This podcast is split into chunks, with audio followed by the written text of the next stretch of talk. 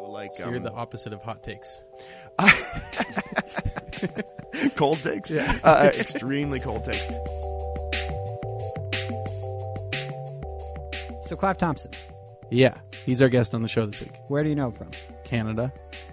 Right, but like, what does he do? He writes for Wired, New York Times Magazine, Smithsonian Magazine, Christian Science Monitor, a bunch of other places. He has a book called Smarter Than You Think, which came out a couple years ago. It's awesome.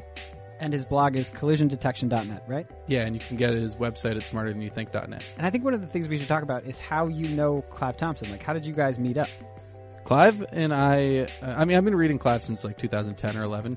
Uh, he has these, this column in Wired that, so far as we know, has been you know the longest running column in Wired magazine's history. Which is an unfounded claim, but may in fact be true. Yeah, it's he's been doing. He hasn't missed an issue. He says in almost ten years. So, and they're just these like really brilliant, like six hundred word articles that make you think, and like you still think about them days later.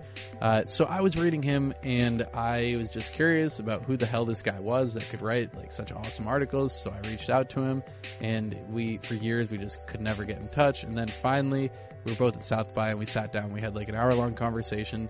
It just turned into this annual thing. Like this is we did it two years in a row at South by, and then he's not going this year, so we just decided to record it and make it like this unacknowledged. And he has no idea that we're doing this, but um, this is, in my opinion, our unacknowledged annual conversation. But we should also talk about some of the new content pieces that we had Clive do that we haven't had before in the newsletter on the show in the past. Um, if you have been a newsletter subscriber, you would know that we do these short little vignettes in, in each of our uh, newsletters that kind of loosely are based on the show notes or the show that, that you're about to listen to. Um, so check it out if you haven't. You can subscribe at tinyletter.com slash www podcast, or if you can go to www.podcast.com and subscribe in the right hand side of the page. There's this big, um, you know, subscription box. Uh, but for this one, we had Clive do some cool new segments that are only available in the newsletter. There are three new sections. One of them is repurposed. It's, you know, the, the bookshelf on Product Hunt and then a picture of his actual bookshelf on Instagram. And then we have Victoria Taylor, formerly of Reddit, uh, you know, friend of the show, uh, who is sending in Victoria Taylor's question of the week, and it's a completely random, different question every week, and I feel like you're all gonna love it. And then also, uh, we had Clive choose his three favorite bands, and we're gonna, you know, include YouTube videos of them. So the show notes are going to be filled with the articles that we talked to Clive about, some by him, some by others. You should definitely check them out if you get the chance. Um, should we get to it? Let's get to Clive. Well, hang on, what are we talking about? What, what is Clive going to talk to us about? oh, right. I almost forgot the most important part of the show that the entire idea is based on. Uh, Clive wrote this article about ambient awareness for the New York Times Magazine in 2008 that took him nine years to write.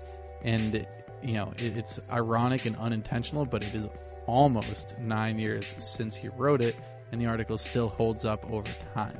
Which is kind of crazy because he talks about something that really does persist despite the apps you use to do it. He talks a little bit about the timelines of people's lives as they are exposed by these microblogging apps. The first, it's Twitter, but we talk about it how it relates to Snapchat and Instagram and all the things we're using today to do what we used to do then. I mean, we still do all those things. The article's like a time capsule. It's crazy. He uses all these verbs that, you know, were acceptable back in 2008 that, you know, you would just laugh at now, like twittering. Um, and he interviews Mark Zuckerberg just by picking up the phone and calling him. Uh, it, might be one of the first times that he had like a really in-depth interview with the New York Times. This article's filled with names who went on to be famous. Yeah, it's it's awesome. I'm not going to spoil it because we talk about it, you know, in detail in the show, but um, it's good. But let's get to Clive. So, welcome, Clive. Good to be here. Yeah. So thanks for coming in. Uh, Clive and I have, you know, been running into each other at tech conferences for years, and you know, he's he's somebody who I've respected for a long time.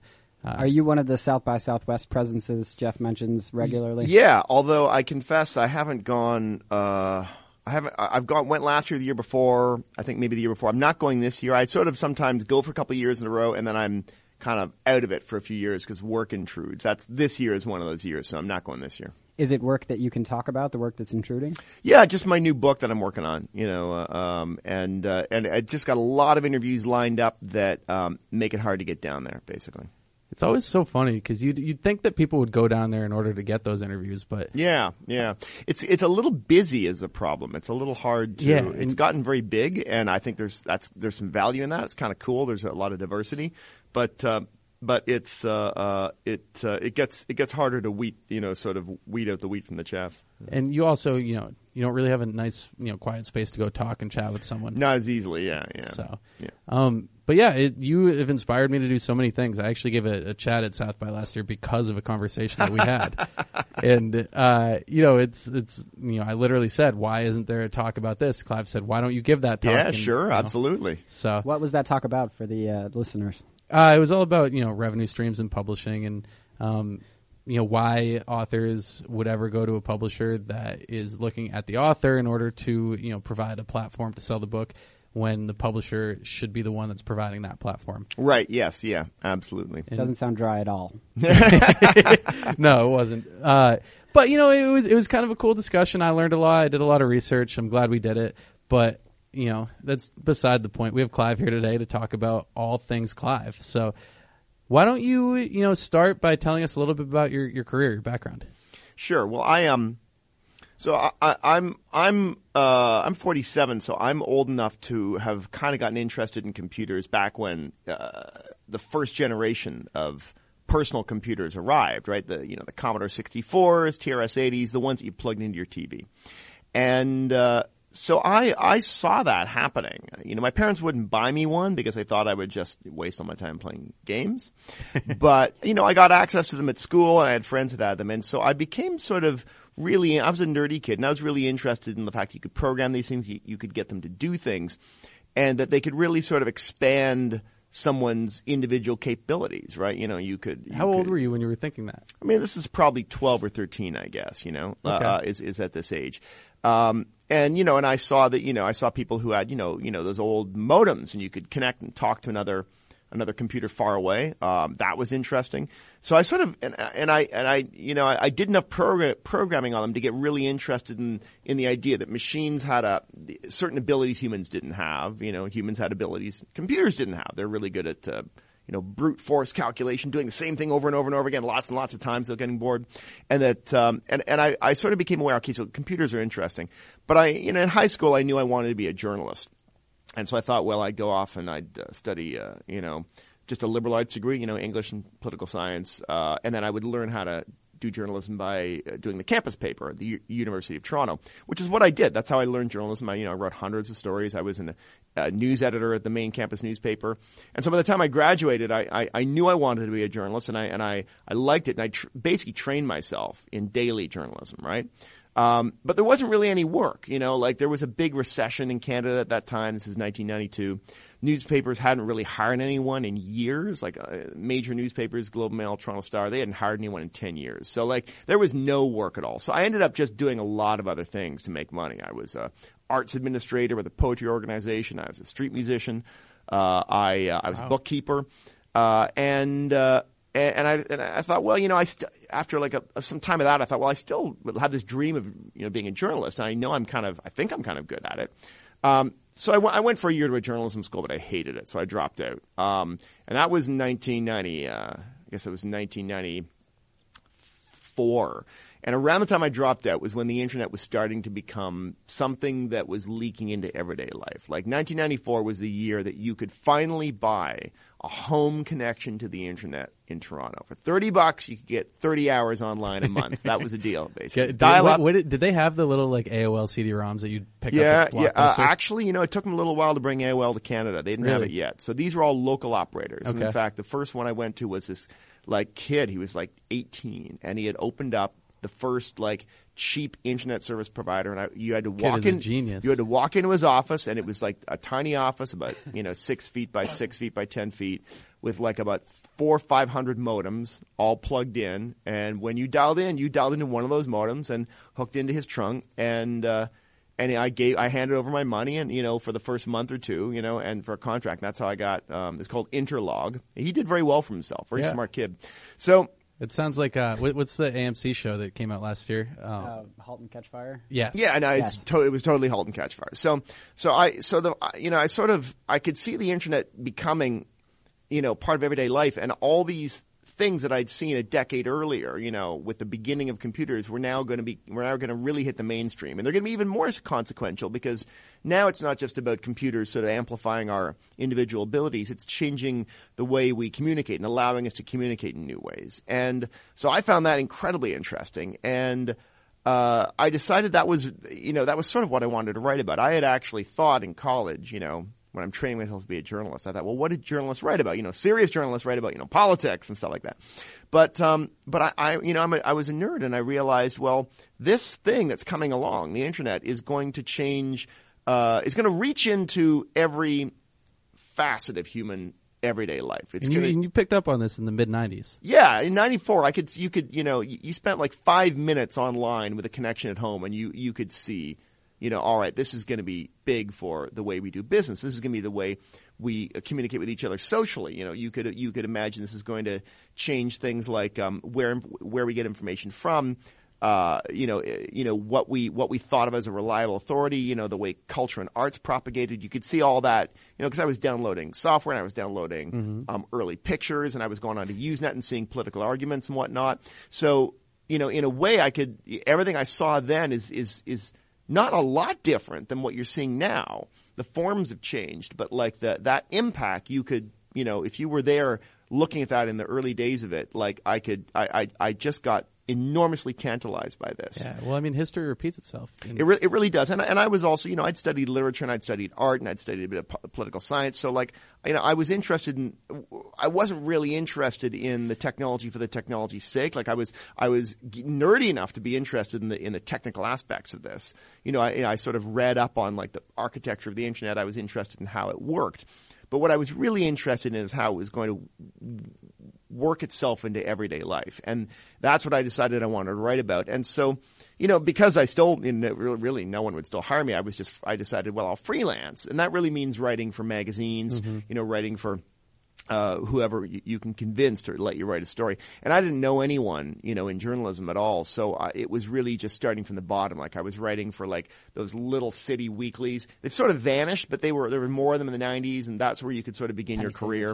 They wouldn't pay, yeah, exactly. They wouldn't pay you very much money, but you could write like, you, know, you could write two or three thousand words, you know, and so you could, I, I could learn how to like investigate something so that you're going to write a meatier, longer piece and, and train myself that way. And I wrote for smaller, you know, political magazines. Uh, um, there's a magazine in Canada called This Magazine, which I wrote for and eventually spent a year and a half editing. And I wrote for like magazines in the U.S. that were smaller, you know, in these times and stuff like that and uh, and and I and I really just I came in from the margins basically. That's the way Yeah. that worked. That I I started getting kind of mainstream work, you know, that paid better when I uh, met some folks involved in the business press in Canada. So sort of like the uh, you know, the equivalent of Forbes and Fortune in Canada. And they, they, it was like in 1995, they knew the internet was this big thing, but they didn't have any reporters Is that the Canadian Business Journal? uh, it's well, it's, there's two the two big ones. There's called Canadian Business, and there's one called the Report on Business Okay. magazine. Report on Business magazine for the Globe Mail, and and they they wanted to report on the internet, but they just they had all these boomer reporters who weren't that interested in it or kind of baffled by it. So I started writing for them, and they paid you know money that crinkled, right? So that's when I began to realize, oh, I could actually. You know, I could sort of make a living doing this, and that was really the beginnings of it. Was in the business press, actually. Do you remember the first time you got a story and you've actually felt like a journalist? Because I would imagine that's a big transition. Yeah, yeah. I mean, I felt. I think I felt like a magazine journalist, I guess, when I first started writing for this magazine, because one of my first pieces for them was about the impact of the internet on political culture uh, in 1995. Uh, I was I was fascinated by the way that. Um, uh, you know, voices that previously couldn't be heard at all, you know, could be heard really loudly online, and that people were having uh, these these intense, heated political arguments uh, um, online, and that it seemed to catalyze people's opinions in a, Do, in a do you have a different way. comparison to today? Uh, I mean, one sense, I mean, uh, you know, I think the thing I noticed back then was that you know people, you know, there, there's a type of partisanship that could be catalyzed by people talking to each other and sometimes past each other online that is a little similar to some of the stuff you see, you know, in shouting matches on Twitter and whatnot. Yeah. Um, yet at the same time, I also really like the idea. Um, that uh, that you know people could do an end run around traditional media, right? You know, like you when you went online, and this was like literally Usenet and you know discussion boards back then. They didn't really even have websites in like 1995 when I'm writing this.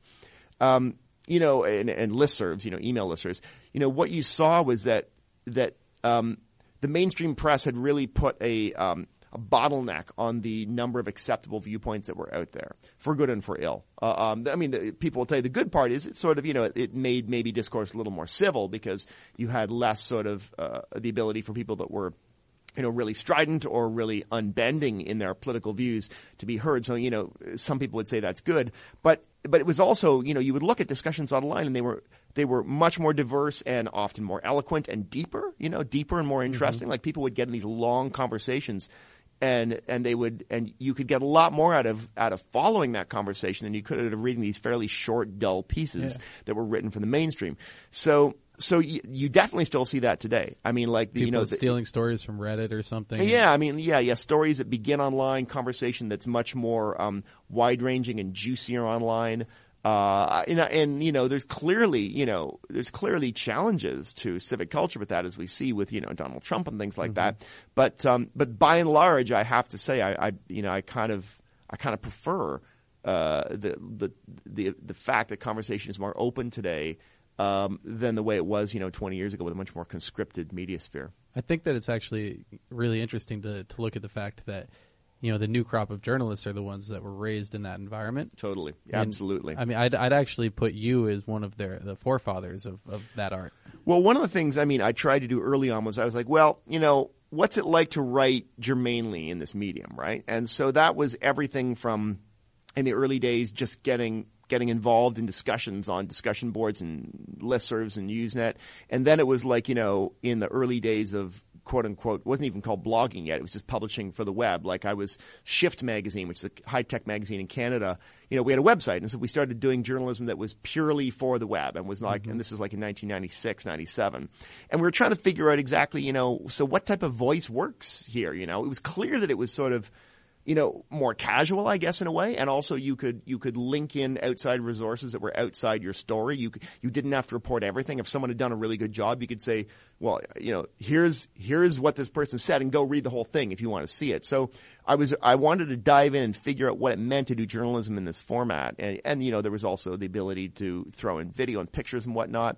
Uh, and I found that really, really interesting. Um, and then when, when blogging engines started up, you know, in the sort of, I guess, around 2000, 2000 and early 2000s, I thought that was super interesting. The idea that you could sort of run your own little thing. Mm-hmm. And I got involved in that. I started running a blog. Um, so I've, I've tried to sort of at least experiment with whatever comes along because that's, it's the only way you can really figure out what something is going to be like is to sort of give it a give it a kick yourself, or at very least talk to a lot of people who are doing it. Do you ever feel like you're you're at the kind of end of your ropes with that? Because I, I, actually remember a conversation we had in the past about yeah. you, you had recently joined Snapchat, mm-hmm. and maybe I'm maybe I'm just projecting, but yeah. I, I, think that you said that you you know didn't really get it. Yeah, no, I, I Snapchat has, doesn't really have much purchase on me. Uh, um, uh, although I think that's because uh, I think it's because it, it's a social medium and I don't really, you know, my cohort of middle-aged folks aren't using it, right? So I think if I had a compelling reason to use it, I would mm-hmm. use it. I think whenever uh, people people use media that is use conversational media that is uh, um, useful for them to have a conversation. So for me, that's Twitter. It's actually not Facebook. I don't really like Facebook. Um, I like Vine. You know, I like. Uh, um, uh, I, I, like anything that um, that. Do you, do you, think though that we're in the early days of, of Snapchat, and you know, eventually, you know, the different generations will join? Because I know that you yeah, actually, yeah. In, in, an article that you wrote, you, you mentioned that when sure. you first joined Twitter, you know, you had to actually seek out like a friend That's right. to follow. That's right. Yeah, yeah.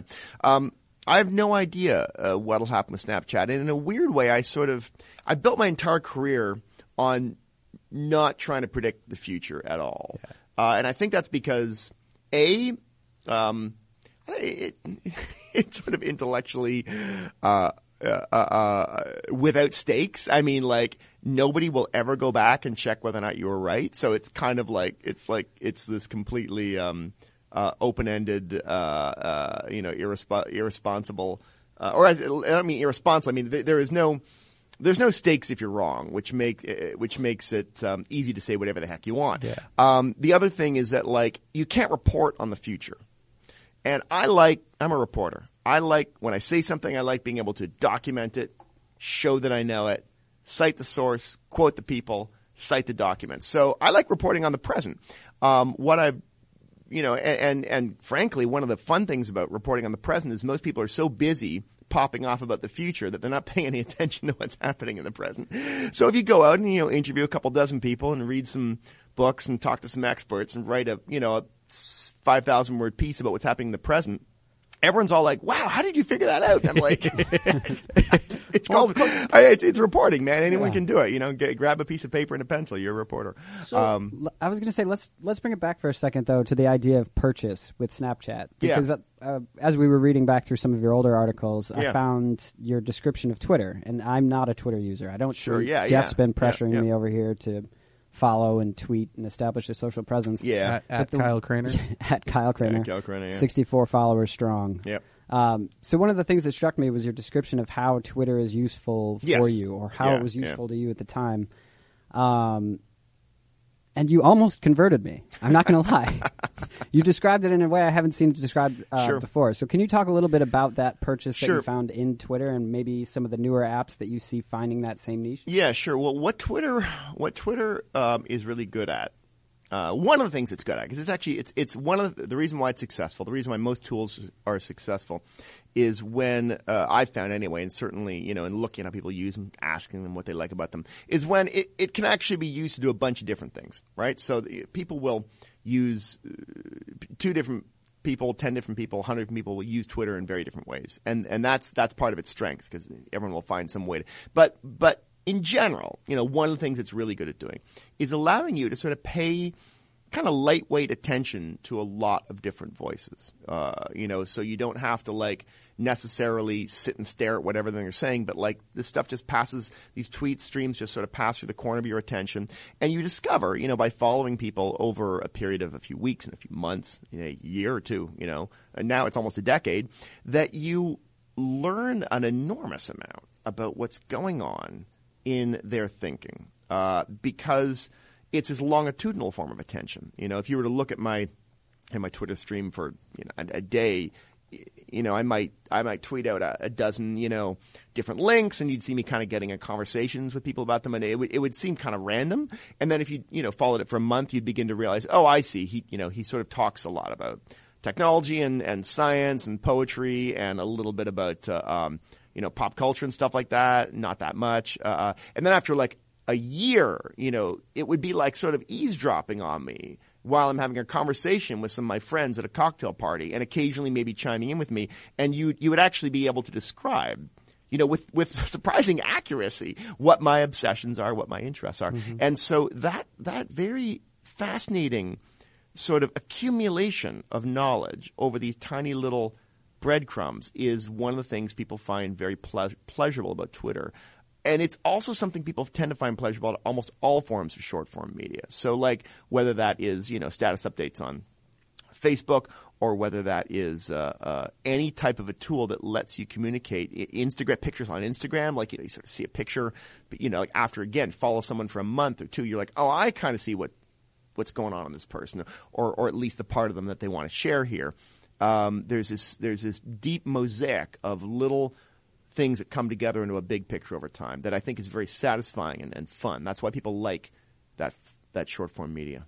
That's what really struck me about the description in the first place is how well that also applies to things like Snapchat now and Instagram, where you can sort of glance Yeah, at someone's right. life and you Yeah. see it on a daily basis. You see the updates. Um, And once you get you know a year into it, you realize that this is kind of maybe it's a projection of how somebody wants you to see them, but it's it is you know Sure. their version of themselves. Yeah, I mean, I think the reason why, and the reason why it works is because it's, you know, it's not, it's not a super new thing. This is what we do in everyday life. You know, we pay, we sort of, we, we, we stitch together a, mental model of what's going on with someone by looking at their body language and sort of by seeing the way they dress and picking up all these little signals. So it, it's a very baked in human social ability. And I think the reason why it succeeds online is that it's, it's, um, it, it's a, it's a, it's a fresh, you know, uh, um, a fresh iteration of a very long-standing, venerable way that we humans have making sense of our social reality. So let's let's back up a little bit, and you know you have been writing at this point, you know, through the '90s and uh, on Canadian magazines and newspapers, and then you kind of switched gears a little bit and started writing for some of the larger, you know, That's right. technology publications in the U.S. You know, Wired, New York Uh-huh. Times Magazine, the New York Magazine, Smithsonian Magazine. Mm-hmm. Um, I'm sure I'm leaving out dozens. Mother Jones is one of the other ones. Mother uh, Jones. Um, and I mean, I'm sure everybody can pick up on this because of the way that you've been speaking for the last few minutes, but you have a really unique, kind of beautiful outlook on how technology works and science works and life works. And, you know, you, you, the, the whole reason I started paying attention to you, um, was actually because of an article we'll discuss later, but, uh, you know, since you know as as long as I can remember, you've just had a very distinct personality on the page. Um, so can you kind of talk us through you know whether that was intentional, Mm-hmm. whether you developed that, uh, where it came from, and, and why you did that, tr- why you made that transition to you know the United States Well, publications. The uh, uh, the United States stuff is is is easiest to explain because it, it's it's it's uh, a, a part of about it's a part of two things. One is that I um I moved to the U.S. because I was uh, m- married at that time to a Canadian woman who was moving down to uh, finish her degree at Rutgers, and we tried living long distance, and it was miserable. So this time I moved down with her in 1998. Uh, and because I was living in the U.S., I was like, all right, now I'm going to try and and and and do what I've been doing. And I was 30 years old, and I've been sort of spent about five years freelancing for these Canadian publications. And I was like, all right, I want to try and write for some of these big American magazines because, you know, they're awesome magazines. They have great audiences. They pay pretty well and they'll let me write it at, at a long length. It wasn't easy to do though because I, I didn't know anyone really at all in, in New York media. So I had to start, you know, all over again. I kind of did the same thing. I started with smaller publications, uh, that, uh, that, you know, were respected and let you do really good work, didn't pay as well and work my way up. And it took a, Fa- it took, the farm leagues. yeah, yeah. I, I, Lingua Franca was a was a good early magazine that, that ran really really smart things. Um, uh, so so that's why that transition happened. It was it was a, it was a, a- long haul of, of really trying. Um, in terms of the way that I write, I mean, I think in some respects that was a, it's a really a deep evolution because you know if you if you were to talk to me when I was in college and I'm on the campus paper, you know, my goal as a as a writer would be like you know I want to be you know if I'm the court reporter for the Toronto Star, that would be awesome, right? You know, that's I just wanted a job doing reporting every day. I really like that. Uh, in a way, I was sort of forced into long form freelance writing, partly because there was no no one was offering me a job. You know, if they had offered me a job, Toronto Star for the court reporter, I'd still be there. Uh, I'm a loyal guy. I would never have left. Uh, um, uh, but when you write freelance, you sort of have to aim for bigger things because you're trying to write for these publications that will give you a bunch of money. Um, that's not all of it, though. I mean, I think I was also inspired by by a handful of writers who w- uh, were able to write um, in a really intelligent way, really respecting the reader, doing really deep research and pulling stuff in from all sorts of different strands. Um, because I was in Canada, they're they're actually Canadian. Like one of them was a woman named Moira Farr who was a writer for this magazine. She wrote these brilliantly reported cultural essays. Uh, she was a feminist writer. She would write about you know women's issues, feminism, but she would just she was witty and funny, and she would just do a huge amount of reading and interesting reporting. Uh, I loved her writing, and I I was sort of trying to emulate that stuff. Um, I uh, I also um, really started reading and liking Malcolm Gladwell's writing when he was breaking out in the New Yorker in the late '90s, uh, and he was someone again who would find um, a way to sort of talk uh, in, in a really complex and interesting way, but clear way, about some aspect of social science that he thought was extremely relevant uh, to everyday life and had not really been paid attention to. And he was amazing at, again, doing deep reporting, but then bringing you back the best gems of it. So I started really looking at his stuff and breaking it down and trying to see how he did what he did. Uh, so so essentially my like I, I sort of my my ambitions grew as I saw this amazing writing and I realized that's the type of thing that I wanted to do except I wanted to do it with the stuff that I was interested in which was technology and everyday life.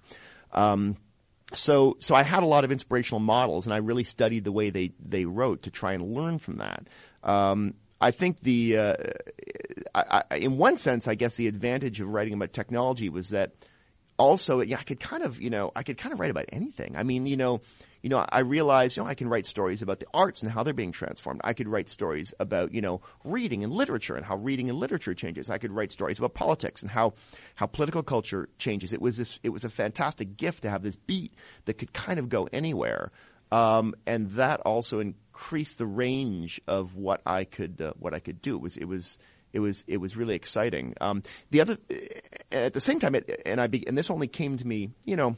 I guess it came to me early because I read stuff like this in college, but it has a really deep history, right? I mean, you know, technology, you know, and people's you know, social critics' engagement with the idea that you create a new tool and it sort of changes society. I mean, that goes back to Socrates uh, and his concern that writing uh, is going to degrade our memories and kill off um, face-to-face conversation because we will sit around reading each other's utterances instead of talking to each other.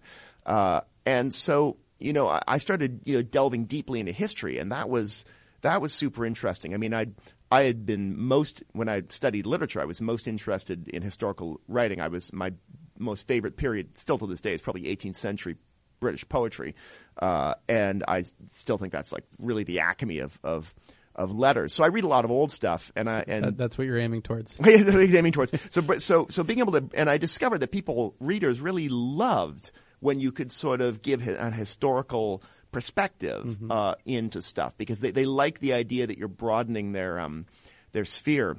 I think the one of the great things about being a writer in the age of the internet early on was that I could get feedback from readers and I would get these great emails and then comments on my blog, you know, and then, you know, and then at replies and stuff where people would tell me what they liked the most. And so that was super rewarding because they would say, yeah, we like the history stuff. You know, we like the fact that you're trying to talk, uh, you know, about sort of, um, you know, larger social uh, trends instead of just the minutia of whether this company is, you know, going to be hot or whether this thing is going to die. I've, I've talked to bloggers before that are kind of independent. Yeah. uh, and you know they they've told me that they will actually go back in a piece and edit the piece and you know remove lines that didn't do well because they have Yeah. such access to data that Sure. they can you know they can you know triage it later on Yep, and, and yep. Mm-hmm. make it better.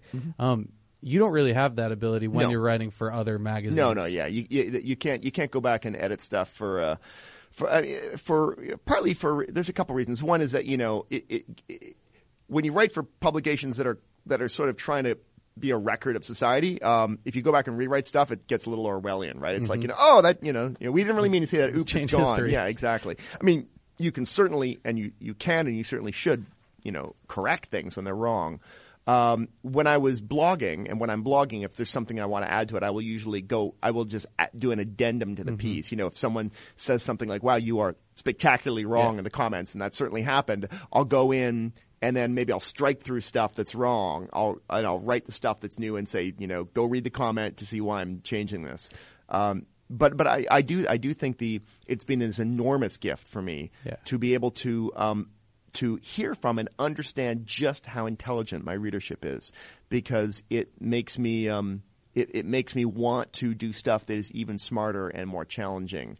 Uh, I think I think if I was you know 30 years ago, you know, I might have had all sorts of illusions about what people can or can't understand, and I don't have those because they can talk to me. So I, I have one question, but then I want to move on because I Sure. know that you know we're, our time is limited. But um, with Wired, you write these kind of capsule columns. Yeah, uh, that's right. Maybe a thousand words. Oh God, no, 600 words. 600. They are sonnets, my friend. They're short. Okay, and you know you you write about these everyday topics. Um, you know the screenshot, or you know quantum computing, or uh, you know is the NSA listening to us? But you bring in this like incredible slant to them that is is so clearly your writing.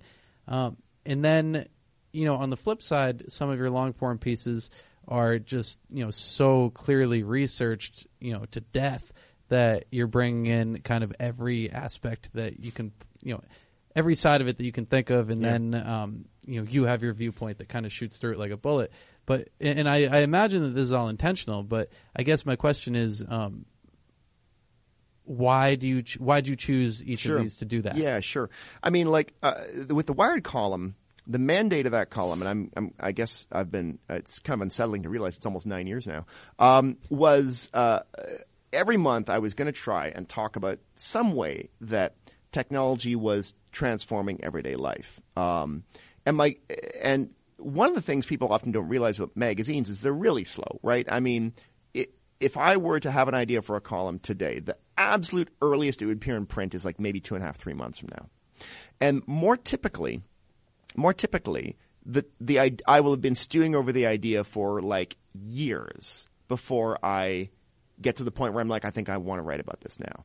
Um, Steven Johnson, in his um, in his book uh, "Where Good Ideas Come From," has this wonderful chapter uh, that's called. Um, I think it's called the slow hunch, or is it the long hunch? I'm misremembering that.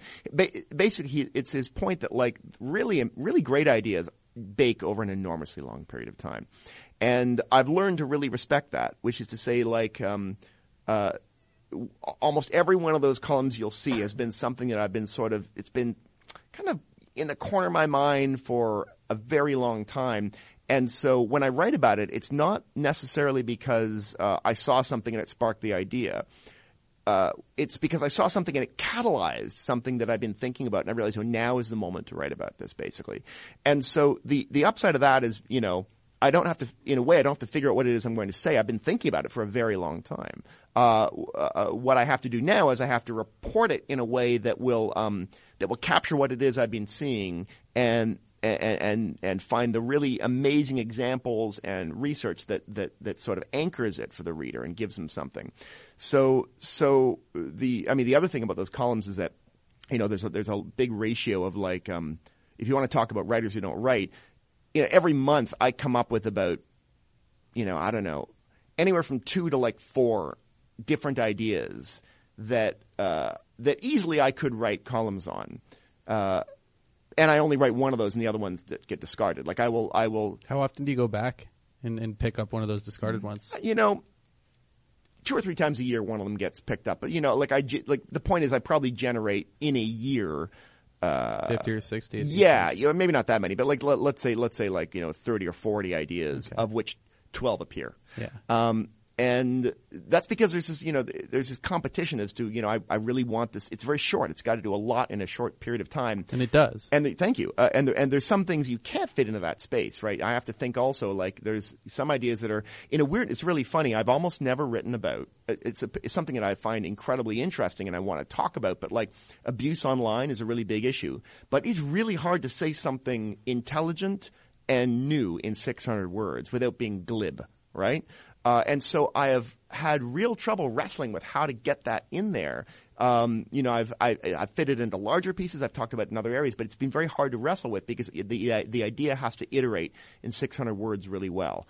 Um, so there's some things that, that, I that I simply don't write about. Uh, but it, it's it's a it's a really it's hard. I mean, that column is really really really hard to write. And then after you've got the idea, I mean, I will you know I'll make like you know I don't know anywhere from between five and ten phone calls to different people to interview them, uh, and I'll read a bunch of you know uh, papers, uh, maybe a few books uh, that, that are column's been in almost every issue. Oh no, it's been in every single issue. It has yeah, been. Yeah, yeah. Because I, I could have sworn I missed one once. No, no, but, I think I think it's been I think been every issue for. Well, for congratulations! Nine, nine you, you, you must be one of the only writers that can say that. I know exactly. If I get to ten years, I mean, if I get to ten years, then I'll have to have some sort of celebration for it, basically. It's so. I I I'll say this. So it's um you know, Wired has been one of my favorite magazines since 2010, and oh, I'm um, glad. Um, and I flip straight to yours the second it comes in the oh, mail. That's great. You know, we could talk about the you know your writing forever. So, um, ten years would be an incredible achievement. Yeah, yeah, we'll see. Yeah. I mean, it's it's. I'm gonna be reading until you stop. um, but you know, I, I definitely want to talk to you about you know some of the, the, the whole point of the podcast is you know we want to talk to uh, writers about the one story that they could never tell. They could never tell, yeah, yeah, you know, exactly. because of you know one reason or another. And, and I know that you you kind of pointed out a story that you did tell us, or but that it you took did write. a really long time. Yeah. well, it seems like you you think in, in you know in time and distance, and not you know in, in just getting something done. Yeah, yeah, yeah. I mean, the truth is, yeah, I have I've never really had a story that that I've never been able to tell. I've had a few stories that I I pitched and they got preempted because some other magazine, you know, sort of uh, um, wrote that story, you know, in the process of me doing it. But it, it wasn't. Uh, it, that that's a different problem. That's just a, that's just a tactical problem. You know, I was slow. Um, but I definitely have had a couple stories that took an enormously long time to write because usually because the idea was um, very long in the baking and then I had the second problem that I had to convince an editor that this was actually a real thing we ought to write about. Um, one of the things I learned, you know, sort of, I guess early on was that I was running into things that were really cool, and I could sort of tell were, you know, were, were likely to become trends that got bigger, but they weren't necessarily evident in the mainstream yet. and um, I could totally see them happening at the fringes, but they had not moved to the center. And uh, in my early phases of, of writing, I would um, I would pitch these things that I was seeing in the fringes to editors, and they'd be like, "I, I, I don't think that's." I don't think it's a thing. I don't. I think you're wrong about that. No one will ever do that, et cetera, et cetera. And uh, and then I would see this thing you know, two years later, move into the mainstream, and I was like, oh, I was right. Um, you know, darn those those editors, pound, pound, pound the desk. If only you know they you know they, they said it was crazy in the in the in the lab. Um, so what I what I learned from that was like to you know to move more slowly, which is to say you know observe things and then not bring it to the editor until such time as it really is out there and there's like 10, 20, 30 million people doing this. Uh, at which point in time I would pitch it and we could do a big long piece and they would understand it. And I would also have, you know, I would have spent a few years gathering wool. I would have been observing things. I would have been thinking about it. I would have been taking notes. I would have been, and, I, and it was a lot easier to write something that was a little more textured because, because of that time. So the example I'm going to give you is, um, is, is, is, uh, begins back in, I guess in 19, yeah, 1999. This is a very funny thing. So I'm Pomeranian99 on Twitter. I'm actually Pomeranian99 in almost every form of social media. And the reason is because in 1999, I was writing a column for that report on Business Magazine, that Canadian business magazine. And it was sort of like Wired. Every month I would, I would do this thing where I would look at some thing of technology that was emerging into everyday life with a bit more of a business focus. Um, and I wrote, I, I pitched matter. I said, you know, I want to write about instant messaging, you know, which was really starting to take off then. It had sort of been around a little bit for a few years, but it was really beginning to become a much bigger thing amongst young people and I, I could, and I was visiting companies and I saw that all the, all the, you know, the, the sort of young, uh, uh, uh, people were not using the phone; they were just on instant messaging all day long, and that's how their team got together. Something that's very, very common now, but this is totally new for people. So I signed up for an instant messaging account, and I they didn't, you know, Clive Thompson was taken. You know, I didn't want Clive Thompson five seven nine, so I tried Pomeranian, which is a dog. I used to play with a Pomeranian dog on my grandparents' uh, Ukrainian grandparents' dairy farm when I was a kid. So I liked that dog. Pomeranian was taken. It was 1999, so I went for Pomeranian 99.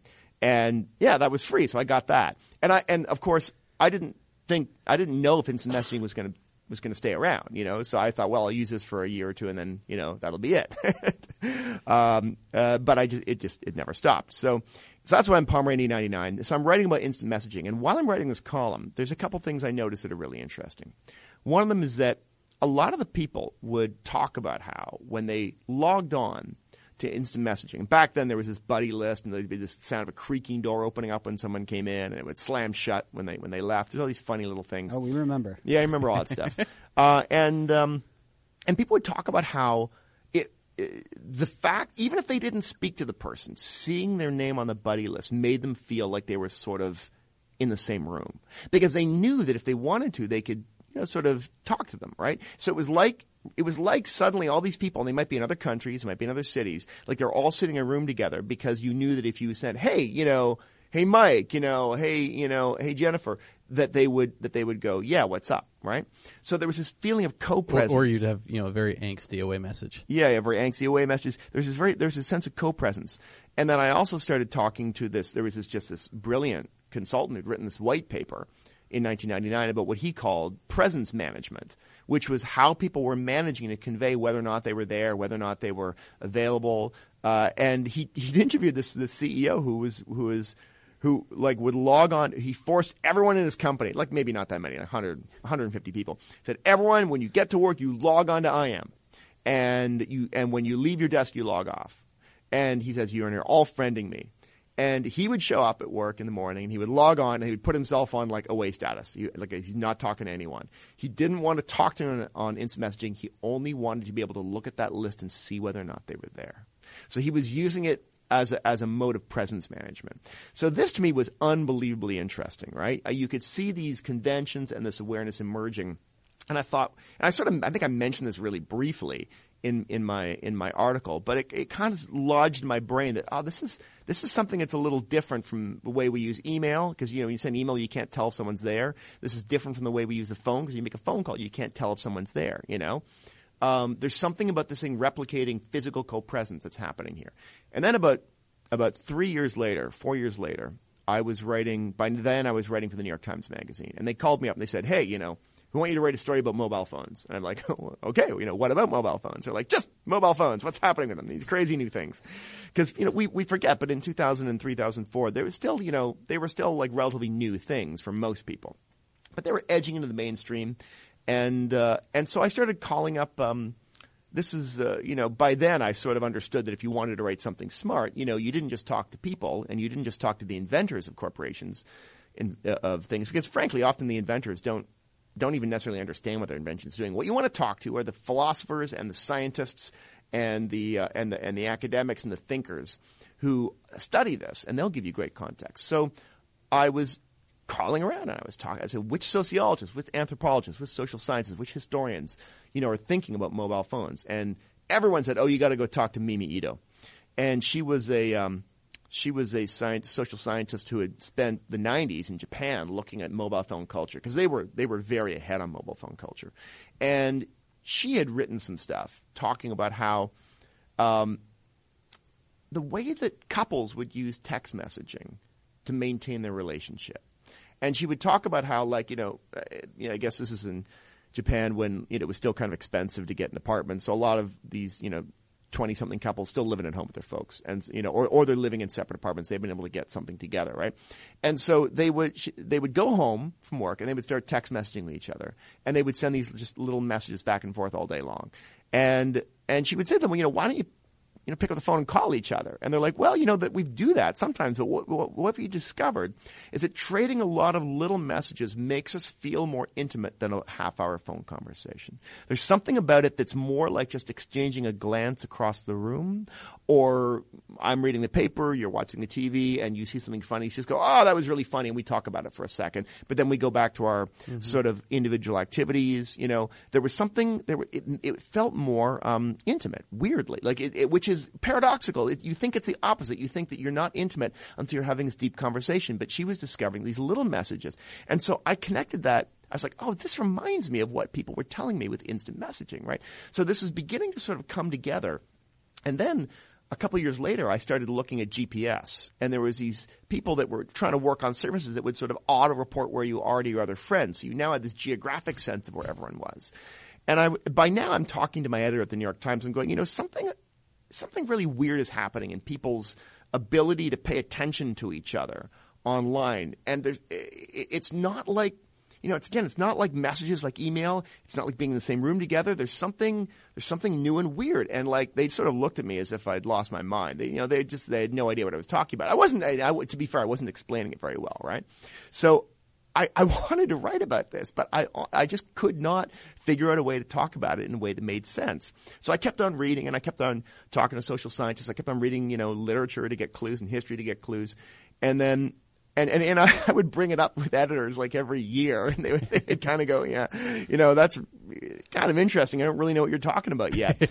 um, finally, finally what happened was that, you know, kind of, uh, it was 2008 so this is nine years after I'd first started to detect this in, in instant messaging, and uh, and and I thought a lot about it, and I read a lot about it, and I was I, I I'd written by that point in time, you know, maybe I don't know, six or seven or eight features for the New York Times Magazine.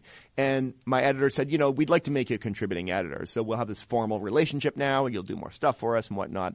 And to celebrate, we went out for dinner. Uh, my editor, uh, uh, me and the editor in chief of the magazine, Gerry Marzorati.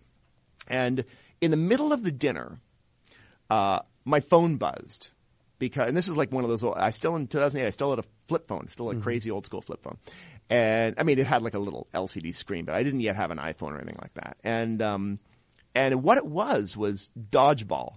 Now dodgeball, it's it's sort of dead now. The, Dennis Crowley, the guy that invented Foursquare, he invented dodgeball when he was still a student. And dodgeball was basically just this text based way to report where you were. You went to a bar, you sent a little thing saying, you know, at, you know, uh, um, Loki Lounge or something like that. And then it would go into the database, figure out where that was, and report to all your friends. So you get these little, you know, text messages all night long saying, Clive's here, Clive's there, you know, your friends here and there. And you know, I at that point in time I had like two little kids. I wasn't going out as much, but I would sit at home and I would get these text messages, and I could see which I could sort of tell which one of my friends was going on a big bender because they would like go from very little activity to like nine bars in one night. I'm like, all right, something bad just happened to my friend because he's drinking like a fish, and I would you know I'd text him like, what's wrong, dude? Um, and I and so my editor was like, you know, what was that message? And I described this to them, and he was like really? And I said, yeah. I said, yeah. It's it's sort of weird. It's like this ESP now I have with my friends. Like I can sort of, even just with this one little signal, which is where they happen to be and whether they're going out a lot, it gives me this rich sense information. And and I realized then that I actually had a way to sort of talk about it to a large audience. That I that I was saying, well, this is what this this is like a form of extrasensory perception. Basically, it's a new way of paying attention to each other. And when he saw that, when I described it that way, he was like, all right, you should write a piece about that. And finally, and that became my story about amb- what was called ambient awareness. And I didn't know that term existed until I did my reporting. I discovered that there's this pre-existing term in, in social psychology. Ambient awareness is when you pick up these little cues from people by looking at their body language and you sort of know what's going on in their mind. And I said, this is happening now in an interesting new way because we have all these little messages and these ways of paying attention to each other. And that became one of, you know, I think my favorite pieces I've ever written for the New York Times it became a chapter in my book that I think is one of the most successful chapters in my book. It, it, it's a one that if I were to if I were to count up the amount of people who've emailed me and said, "Hey, I like this," like half the comments are all about that one chapter. Mm-hmm. And so that story took nine years to get into print, and then you think about it being a chapter in my book. Well, that's 14 years after I first started noticing that phenomena. That's how long it took.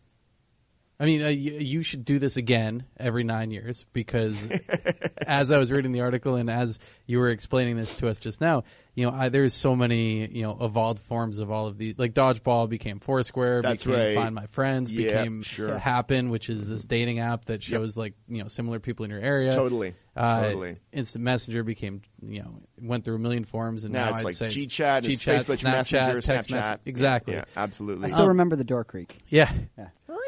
But I mean, it's it's. I have a million questions about this story that you wrote, but um, I guess the first one, the most relevant, would be um, other than you not being able to convey what it was about. Why do you think it took you nine years to write? Well, I think I think it took me nine years to write, partly because um, I, I needed a reality to catch up to what I was seeing in the um, kind of in the fringes. I needed the, I needed the fringe stuff to become so central to everyday life that that the that the mass readers would would sort of see what was happening, and that that's sort of an important lesson. I learned an important lesson from that in a way, which is that. And that when I said earlier, I don't like to write about the future. I want to write about the present. I think it's because um, I think it's because uh, talking about the present, a is is powerful because you can really report on it. You don't have to speculate. You can find out what's really going on. Um, but secondly, uh, you know, if you can really identify something that's happening powerfully in the present that has a trajectory from the past, you can learn a little bit about the future. Like you know, one of the things that um, because it took so long for you know that fringe activity to become part of the mainstream, by the time it's part of the mainstream, I could see that this is probably persistent. Like this is not just a this is not a the, uh, ambient awareness is not going to go away because it actually goes back thousands of years, right? So the reason why you know it's going to be a part of our media sphere going forward, even if Twitter dies, even when Facebook dies, even when Snapchat dies, there will be something of this activity that we are going to do that will that will be a, a feature of whatever tool comes next. Um, and so I think it took a long time to write because uh, I was moving towards this type of piece. I mean, I, sorry, Northrop Frye, is one of my favorite literary critics. He talks about the difference between um, between facts and myth. Uh, um, uh, when he says myth, he means like the story of uh, you know uh, you know um, Prometheus stealing fire and being chained to the rock. You know, uh, uh, and um, he goes, you know, facts are what happens. History is what ha- is what happened. Um, history is what happened. Uh, let, me, let me rephrase that. So we, you could cut that out. what he says is that history is what happened, but myth is what happens. Right? What happens all the time. Those stories happen over and over and over again. The reason why we like mythology is because it explains what always happens in life.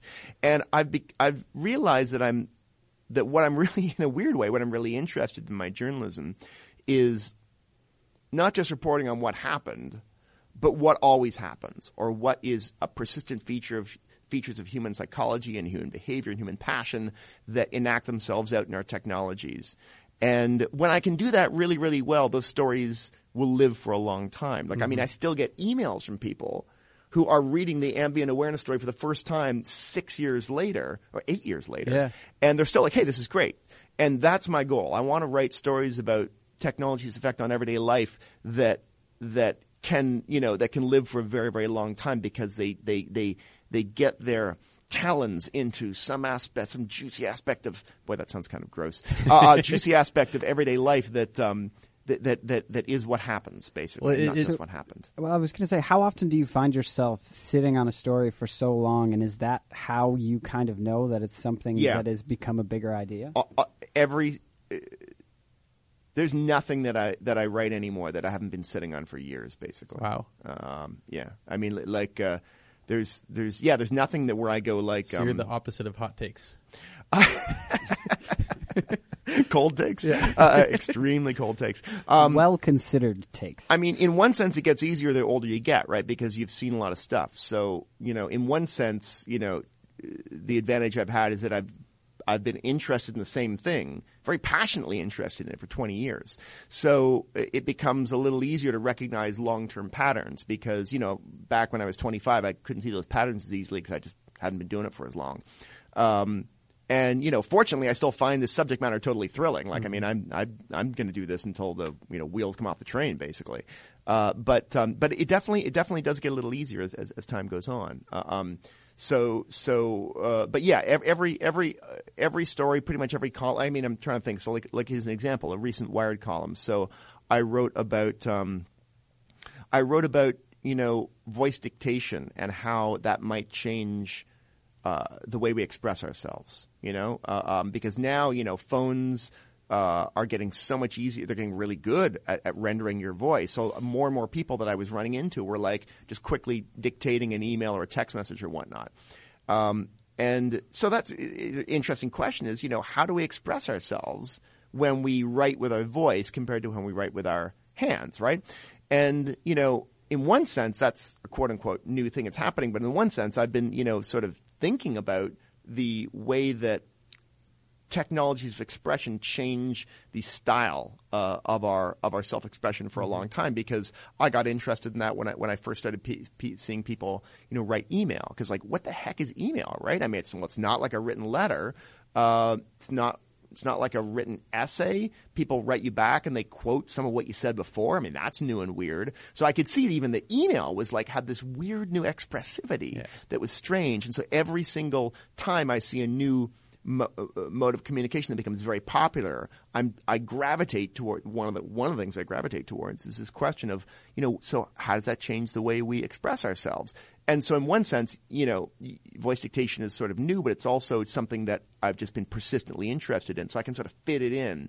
That's why that's why I get see that's why I get interested in I guess that's why I get interested in that part of it. Like there's you could think of nine things you could say about voice dictation. For me it's about personal style, emotional style, the timbre of our communications. Well, it's, funny that that's kind of what you're you're you know globbing onto because a lot of people are talking about you know with emails. Uh, you you everything sounds passive aggressive because there's you know nobody knows how to express tone Yes. and, and intention That's through right. an email so That's they right. use like exclamation marks and ellipses yep, yep, yep. people are talking about memes and gifs as as a new form of communication Yeah. but you know i again this is going back to you know your unique outlook on all of this i haven't heard anybody talking about dictation as a new art form in communication Yeah, and and the funny thing is, you know, like, and again, you know, when I was sort of looking in history, you can see some antecedents to it, right? Because like, so you know, Henry James, he's a he's a novelist, and he's you know, he writes his first bunch of novels by hand, and then at some point in time, and I'm not. I don't know exactly why he decided to dictate them, and he and he discovered that he really liked it. Uh, and you know, the funny thing is, you know, my my first thought when I looked at my the effect of my own my own voice dictating more was that my language became a little less flowery because I discovered that it, like in my in my writing when I write with my hands, I you know typing, I use a lot of adverbs and adjectives. I like sort of really having you know sentences that have that, but eh, the voice dictation wasn't so good at capturing that. So I sort of dialed that back a bit, and, and but yet J- Henry James did the opposite. His they've studied his books, and they actually became more flowery when he started dictating them. So, so there was something in it that changed the way he wrote that way, and um, uh, you know, so, so, there there will be some sorts of transformations, and I think they're just incredibly interesting. I mean, in one sense, the other thing I, I loved, and this epiphany came to me from you know, just thinking, I guess I was talking to another scholar about this. Voice dictation is also, in a strange way, more similar to writing on a typewriter than it is to writing on Word because you have to formulate the sentence in your head before you say it, right? You know, like with Word, you, start writing, you write 10 words, like, oh, that's stupid. And you, and you erase them and you go, and then you, it's all but the first two and you keep on writing. It's very iterative. You write an email like that, you write on Word like that. With a typewriter, and I'm old enough to have written on those things, man like you know you can't go back and edit it very yeah, easily. So you, you had to think, right? What what's this sentence about? And you think about it, and, and you get in your head, then you type it out, and that that's it's very similar to like writing with your voice. You're like, you know, you don't just start babbling. You you think for a second, what am I saying here, and then you say it. And I found something kind of funny and delightful about that. Finally, a technology that forces us to stop and think about what we're going to say before we say it, instead of just encouraging us to gush out. So, fun fun fact before I forget. Uh, just last week, in, in at the end of February, it was the hundredth anniversary of Henry James's death. Oh, so wow. this is uh, I'm glad that we were able to fit him into bring the him in there. Yeah. But um, I was going to say there is one more thing that we noted from this article that I do want to mention before we move on. It's the the quote from uh, Leslie Reichelt, uh, that consultant. Oh, Leslie, yeah, you remember that? Yeah, she's great. She's fantastic. Reichelt, that's Yeah, how you say yeah. her name. So the, in that article, there's a quote from her that says, "Can you imagine Facebook for children in kindergarten, and they never lose touch with those kids for the rest of their lives? What's that going to do to them?" Yeah, exactly. And this is something that seems like it's a theme throughout your work. As Yeah. you go on, it continues. Um, what do you What do you think now that we've looked back and we're revisiting this quote now? How, Sure, How, how yeah. do you, How do you view that? I thought that was an incredibly stirring question. And again, one of the things I like about being a reporter is like I get to talk to a lot of people, and you know, man, you talk to twenty or thirty people about a subject, they will say the smartest things that you could never have thought of on your own. Like that was not that question of you know Facebook's longitudinal effect was not on my mind when I started researching that in 2008 because it had only really been public for two years at that point in time. Um, uh, but as soon as she said that, I was like, "Oh God, that's a really interesting, wise question about the longitudinal effects of a technology." And I didn't have an answer for it back then. No one did, right? Um, what I think we've seen, and I think what we're seeing, is that you know there is um, there are uh, deep social effects that social networking, you know, can have when you stay in persistent contact with people that are from a different life stage. So one, you know, one enormous danger is that it's harder to evolve, I suppose. It's harder to sort of cast off your skin and say, I'm the, I'm a new person, you know, because you sort of have you know, these ghosts of old relationships kicking around. Um, and I think, uh, and I think, you know, some, you know, some evidence suggests that young people struggle with that a little bit, right? Um, oh, for sure, absolutely. I mean, break up with a girl, you're going to see her every day. Yeah, yeah. The you know so so in a weird way, Leisa Reichelt identified the kind of you know the ex girlfriend problem, or you know with with Facebook really early on. Uh, I think the other thing that's lurking behind what she says that only became evident is that one of the problems with Facebook is that it's trying to shove all of your life in one bucket. And actually, danah boyd later on, uh, years after this piece, talked about the problem of context collapse, which is like when, you know, if your mother's there and your boss is there and your friend from the pub is there and and your ex-girlfriends are there and also someone you're trying to seduce is there, that's a really weird environment a to make to make a single utterance. And it's sort of like the Facebook remains useful for certain types of utterances, but people tend to want to go somewhere else. Like this is why you're, this is why there's always going to be a ferment, I think, in different modes of communication, whether it's Yik Yak, whether it's Snapchat, whether that's whatever it is, whether, you know, that's, uh, um, Instagram is because people do want to have different facets of their lives in different places. And, you know, Facebook will probably remain, you know, very useful for some time because of just its scale and size gives it certain advantages. But there's always going to be this crazy experimentation. So because of the problem that she identified, you know, like it's never going to, it's, uh, Facebook's never going to probably stop having that problem, you know, uh, based on the way their business model works.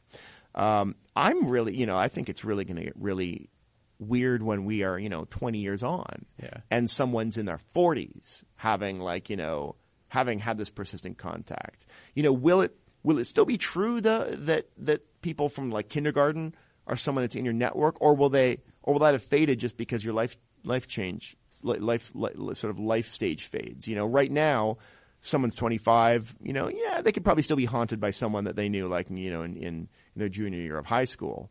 But maybe 15 years later they're not because that the the network Well, changes. yeah, but then I don't know. I mean, you're you're in this weird situation where it's like you know, it's a spider web of connections. So Yeah. you know, maybe you cut that person out of your life, but you have a friend that didn't, and Yep. so you still Totally. tangentially hear about it. Totally, yeah, yeah, yeah. so- the um, it's uh, it, it, it's hard to say. I mean, again, this is why I sort of tend to report on the present rather than the future because Yeah. you know you and I could speculate on that for a long time, and we have no idea who's right. No, exactly. so I, I have a couple other questions about this particular article because I think it. Um, I mean, not the, this thing that we've been glancing over this whole time is that you interviewed Mark Zuckerberg for this article. Yeah, that's right. And yeah. wa- was that by phone? What was that like? Oh, it was fun. He was he was uh, he was an interesting guy to talk to. He was. Um, I mean, this is very early on, so you know, uh, I, this may have been one of the f- first times that he was interviewed at length by the New York Times. Right. Uh, um, the uh, he was. Um, he was the thing that I found striking about the interview is that Was this the only time that you've ever spoken to? Him? Yeah, him? I've never spoken to him again. I mean, like by and large, I generally don't.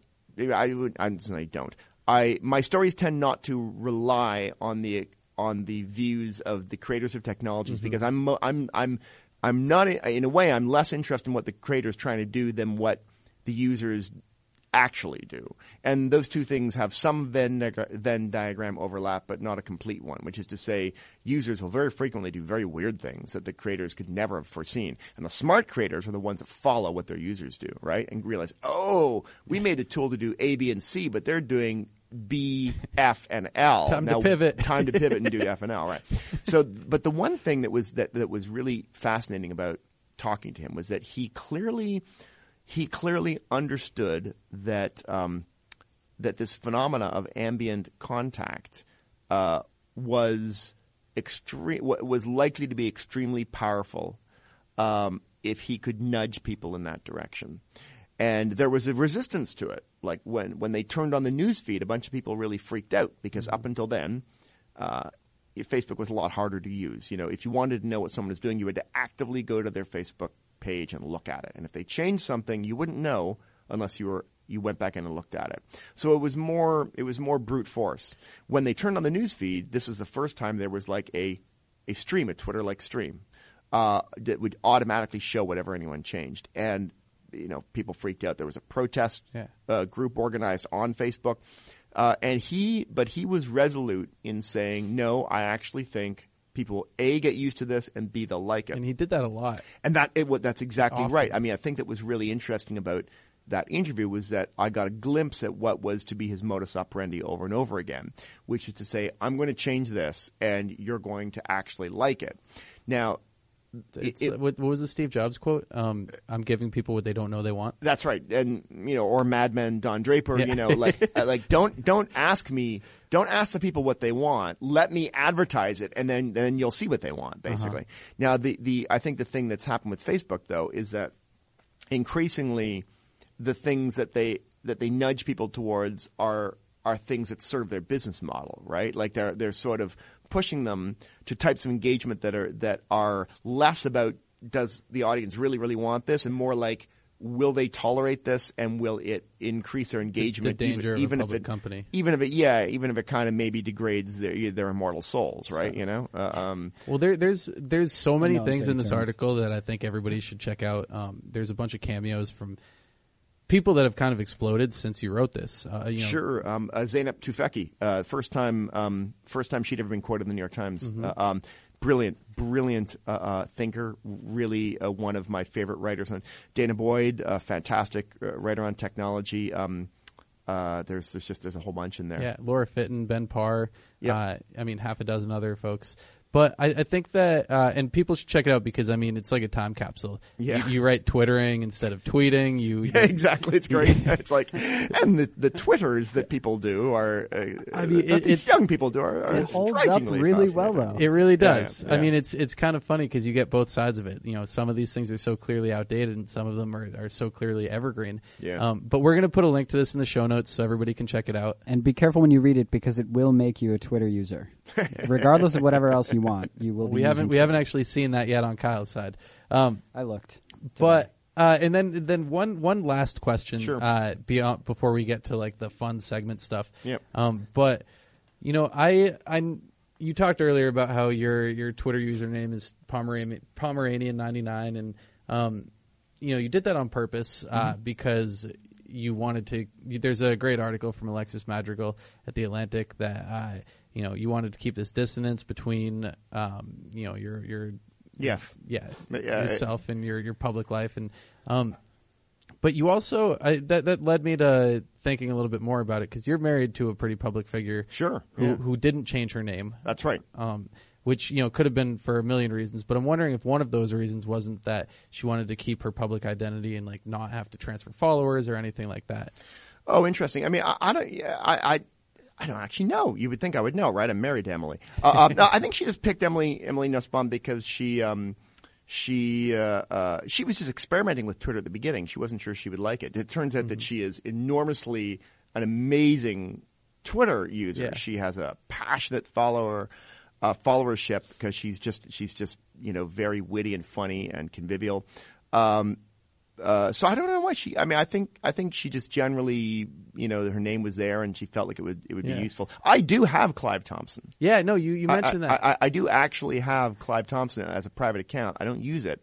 Um, and there was this fascinating moment when I was um, preparing the, uh, the the the sort of dust jacket for my book, and it's got like the little photo.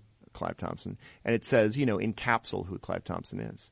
Anyway, it's Clive Thompson, you know, as a journalist. He writes for the New York Times and Wired. He lives here, and he is what on Twitter, right? Yeah. And so the publisher, the publisher and I are like, so he's like, are you really going to be Pomeranian 99 on the jacket of your book? At that point in time, you know, um, I, I didn't have a lot of followers, but I probably had maybe seven or eight thousand or something. It's enough. And enough, enough, yeah. And um, and I wasn't sure that I could get Twitter to switch it over. I mean, I think I probably could have got Twitter to switch it over. I, I, I if I if I if I'd politely asked them. But I had them. I made the decision that it was more interesting to stay with this crazy name uh, uh, because it was sort of funny. Uh, it, I've had it for a long time. Uh, I use it everywhere I go. I mean, that's what I am on Instagram and stuff. Um, I, I've just been thinking on this forever because uh, Jared Cohen and Eric Schmidt wrote a book about it was called The New Digital Age, and, and they mentioned at one point that parents are starting to buy domain names for their kids. Yes, that's right. because you know that kind of real estate is just impossible to get nowadays. yeah, that's right. That's right. So that's right. it- and even that is affecting how people are naming their children. Yes, that's true. Uh, do you you pick a name that's easy to Google or hard to Google, right? You know, Yeah. if you want to be if you want the kid to be invisible, you pick a very common, you know, you know, like you know, if they're you know, pick, pick the name Muhammad and a really uh, absolutely common name, uh, uh, you know, in in the Middle East, and no one will ever find them. Or you- or, or, or you could be like John Campbell. Yeah. Uh, you know, if you want a Western name that like nobody, you know, nobody will notice. John Smith. You know, there's a million of them basically. You know, whatever the most common name is in your culture, go for it, and you're fine. I love it. Uh, So, Which way did you guys come out in that personally? Now that you have two small kids, two small kids. Yeah, we went with uh, we went with pretty common names, I guess. You know, one of them one of them is uh, is is uh, is Gabriel, and the other one is Zev. Uh, and Gabriel's pretty common around the world. Zev's pretty common uh, uh, in Israel. Uh, and So you was went that? Google Invisible. uh, uh, well, no, I mean, I guess uh, they're they're, they're probably they're, they'll probably be uh, findable. I guess if they, if they want to be. I mean, it's you know it's hard to say exactly what what googling will look like. Uh, um, googling will look like ten years from now when they're in the in the working world. You know, maybe there'll be some maybe there'll be something else we have to worry about. Probably. I mean, the one thing I've also realized is that after writing about technology for a long time is the things that we the, the things that we worry about most so, uh, the things we should worry about are often the things we don't really realize we should worry about. You know, like like stuff, things surprise us. You know, we get real hot and bothered about some aspect of technology, and it turns out just not to be a big deal. And in reality, the things that we should have been thinking about are like super invisible, Yeah. right? Um, you know, like uh, What comes to mind for you? well, you know, there was there's this huge there was this, you know just big panic about you know quote unquote narcissism of young people because of social media, and you know it all hung on this kind of one study by Jean Twenge, which is actually a pretty good study, but like was is really just out there on its own, and she wrote a big book about it, off at claiming that there's a massive narcissism epidemic, and it just doesn't really seem to hold up to scrutiny, um, and in fact, actually there is there is no there is no trope more common in the history of media that a new form of technology will make kids narcissistic. Whether that was cinema, whether that was you know the you know the um, the, the gramophone, whether that was a telephone. Uh, inevitably, communi- shifts in communication technologies make people think that young people will become more narcissistic. It's more reflection of generational cohort issues. People in their 40s and 50s are insufferable about young people, but they tend to control media, so they say crazy stuff, Yeah. talk smack about people that are younger. So, uh, so anytime, so all the narcissism stuff is just, you know, that's just stuff and noise. What, you know, what's something that's actually more, you know, sort of invisible? Um, I would argue recency. So recency is a psychological tendency to think that what is happening right now is the most important thing. You know, uh, it, it's why we have trouble planning for the future.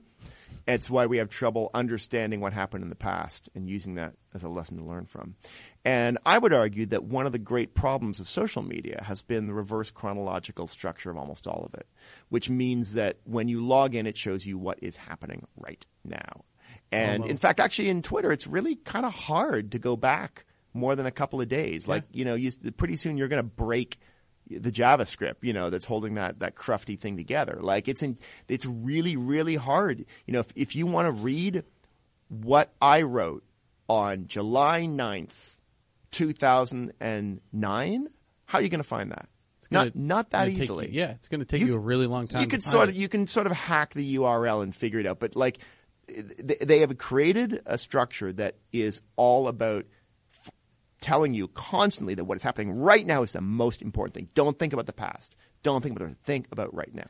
And this to me has an, has very deep epistemological and psychological and philosophical implications that trouble me because you know we tr- we we struggle with recency long before media came along. You know, we're very you know, you know fight or flight instinct. We're very focused on what's happening right now, and yet you know if you think about every single major problem humanity faces, it calls for long term planning and sort of you know paying respect to the past to make sure we understand how we got in this pickle, whether that's global warming or you know whatever, or or um or the the arguments that are happening now. The Black Lives Matter movement is deeply rooted in like you know generations generations of racist policies that most people don't even hear about because they're not taught the history right you know so um so recency to me is a real is is is a much more subtle and dangerous issue than anything to do with narcissism or, or you know selfies. Is this the next book? oh no. No my next book This is feels like yeah yeah. no I you could write a book about it but uh, um but it's not no my next book is all about Write your column about it. yeah uh, yeah yeah, uh, the, the I think did I well it's in my book I don't think it's Yeah. I have a section on it in my Yeah, book I no, don't- you've I, I've I've heard this one before. yeah, I don't think I've written a column specifically about it. I I might one of these days. Um, no, the About next nine years from now. nine years from now, yeah, I'll, I'll come up with a great, great, great statement on recency. Um, the you know, actually, sorry, let me say, I did try to write a column about it. Uh, Is this one of them that didn't make it? well, yeah. What happened was that I was I was waiting for someone to really try and tackle recency um, technologically, and one of the things when Medium first started was that Evan Williams talked about how he was trying to move away from reverse chronology. He was trying to figure out some way that the Medium interface would um, be as regularly showing you awesome things that were two years old than just a thing. And the truth is, I don't think that it was a great idea, and I think he was Yeah. right about it. It never really It emerged. It's it's a it's a reverse chron. It's a reverse chron. The, the only the only thing that I can think of that did work was, uh, and even this is just because you know it's a cool like little Yes. tick, but like Timehop or, the Facebook totally. memories or something. Yes, yes. Uh-huh. The- yeah, th- those are pretty good. But I'm thinking more about like like some form of media or social media that that that does not use reverse chron as its central organizing principle. Yeah. No one has tried to move away from it. So I real when I realized Medium wasn't doing that, I shelved it because again, I try to write. I you know I try not to write prescriptively. I try to write descriptively. I don't sit around saying here is what everyone should do because I might be wrong. Uh, um, you know that, that's a different or that's a different type of writer, frankly. Yeah. Uh, I, yeah, I obviously I say things that I think should happen, uh, but but I don't make it the focus of my journalism. I, I try and say, what is happening and how can I help you understand it better? So I'm keeping that in my mind. If I ever see anyone really try and do it, I'll realize what it is they're trying to do and I can bring this framework to talk about it. But that might happen two years from now, might happen nine years Yeah. from now, might never happen. Uh, Well, um, there's a lot of. I mean, even today, uh, think it was Perseus got bought by Hachette, Mm-hmm. um, and one of the big selling points for for Perseus was that uh, they have these like perennial sellers and, and this crazy awesome backlist. Yeah. Whereas Hachette is, you know, basically relying on Yes. be- new releases and bestsellers to make money.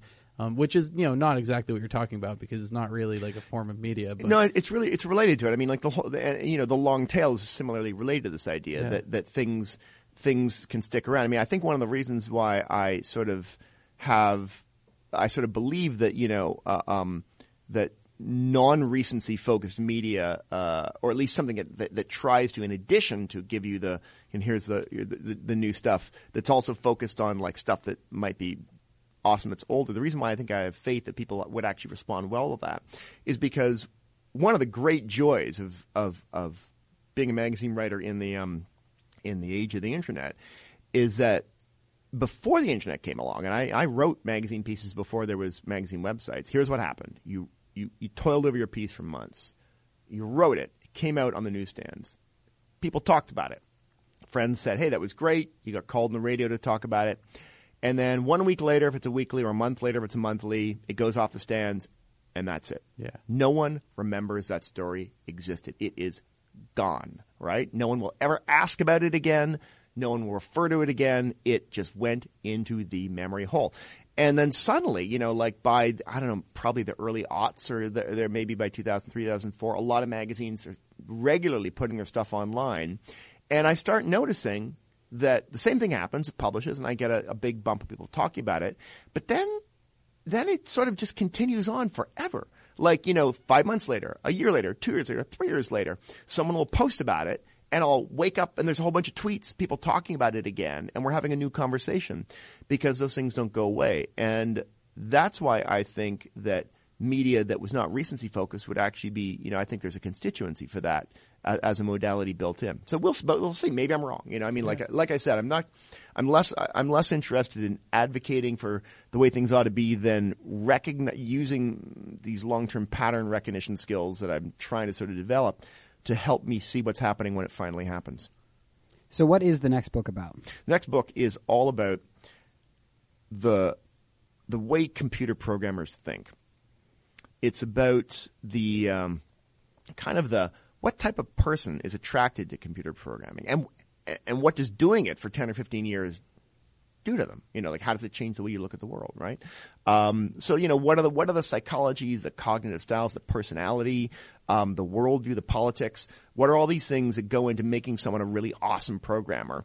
And uh, and you know, in the same way that like if you if you if you talk to a surgeon after 20 years, they are like a total surgeon. Like you know, the, the it's an, it's affected the way that they look at the world, the way they socially deal with people. Same thing with a lawyer. You talk to a lawyer who's 30 years into their career. You you know, they are like lawyerly in every way.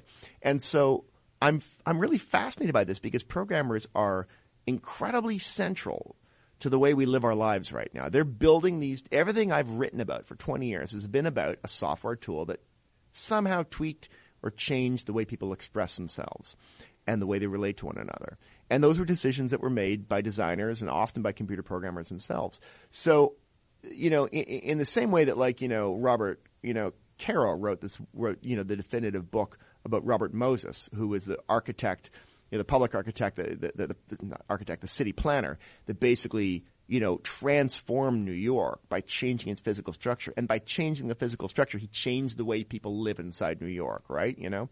Uh, that's what programmers Yeah. are today. They are the architects, the urban planners, the designers of our intellectual, our social, and our economic lives. And so I think it's really interesting to get it. And people people don't know anything about how these guys, or they're mostly guys. Uh, although I'm going to be talking about why they're mostly guys, which turns out to be an interesting question. Really?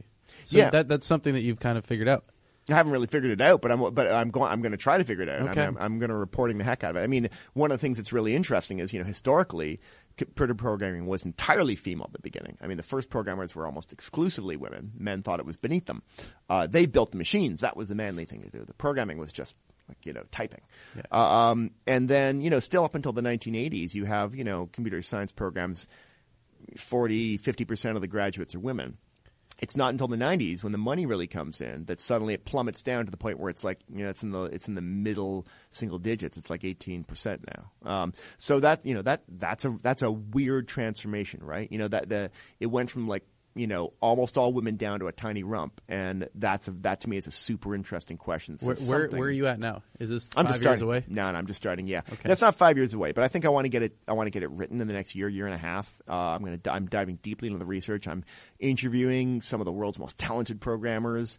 Um, in addition to just some of the ones that are just everyday, like the guy, you know, down the, the, the hallway from you in the in the cubicle that makes your login page for your company. Like you know, so I'm I'm interested up and down uh, different cultures, different you know different parts of the world, China, China um, you know, uh, um, uh, parts of Asia, Latin America.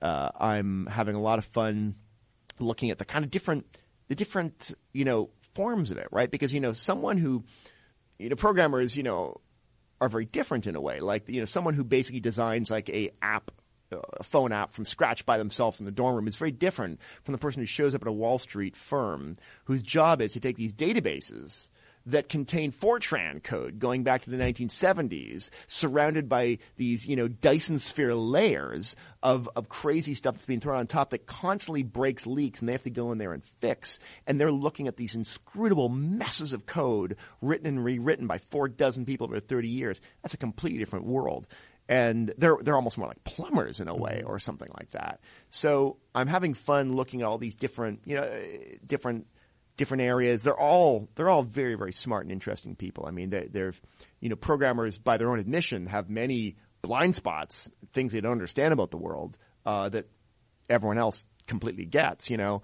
Um, so they, they they can often they can often have their own area, you know, areas of you know sort of ignorance, but they're all they're all smart in Yeah. some way. Like there, I've never met really dumb programmers. So it, it's a it's a it's a super interesting book to write. Yeah, and it's a crazy world. I mean, there's a story recently where uh, you know the programmers at Facebook or the engineers are, you know, uh, scrubbing off the Black Lives Ma- or Black Lives Matter um, from the ground. Yeah, and, yeah, yeah. And then you know, in the same year, you have Paul Ford's you know fifty thousand Yep. word Bloomberg piece on how a computer works. Well, and, and, and also there's like a there's, it's very it's a very creative sort of it's a very creative uh, um, thing programming, and um, i i in many ways, and a lot of them you know tell me this when I talk to them over the years, like it, it's it's it's maybe closest to like writing poetry, right? Like where you're trying to like you know be as efficient and economical in your use of of language of code as possible um, because the bigger and messier it gets, the harder it is to understand to fix. You know, programmers really revere someone who can just you know take something that this flabby seventy line thing and just do it in like four lines, and it's just oh my god, how do you do that? So Yeah. there's this there's this there's this sort of joy in the um, in the art and craft and creativity of it that's a lot of fun to get into, and that's going to be part of the challenge of the book is showing someone who doesn't, doesn't know anything about programming, you know, what goes into the the the leaps of brilliance that make someone like a truly amazing programmer. So, Clive, thank you so much for joining us. This was awesome. Uh, you're you know one of my favorite writers. Thank uh, you. It was fantastic to revisit some of the older articles with you. I enjoyed it a lot too. It's a great conversation. Um, and people can find you on Wired every month, right? For the yeah, yeah. Every future. month at Wired, I write regularly for um uh, for the New York Times and for Smithsonian. Uh, they can follow me on Twitter at uh, po- Pomeranian99, uh, and you can find my blog at collisiondetection.net. This episode is produced by Kelly Harrison. The music at the top and the bottom is by Ryan Dan, also known as Holland Patent Public Library. You can find him online at hollandpatentpubliclibrary.com. You can find us online at www.podcast.com. Subscribe to us on iTunes, on Tiny Letter at tinyletter.com slash www podcast. You can get us on SoundCloud, Medium, Instagram, LinkedIn, and wherever social media is sold. Uh, we want to thank Clive Thompson for being our guest this week on the episode, and we'll see you all next week with the John Stephen.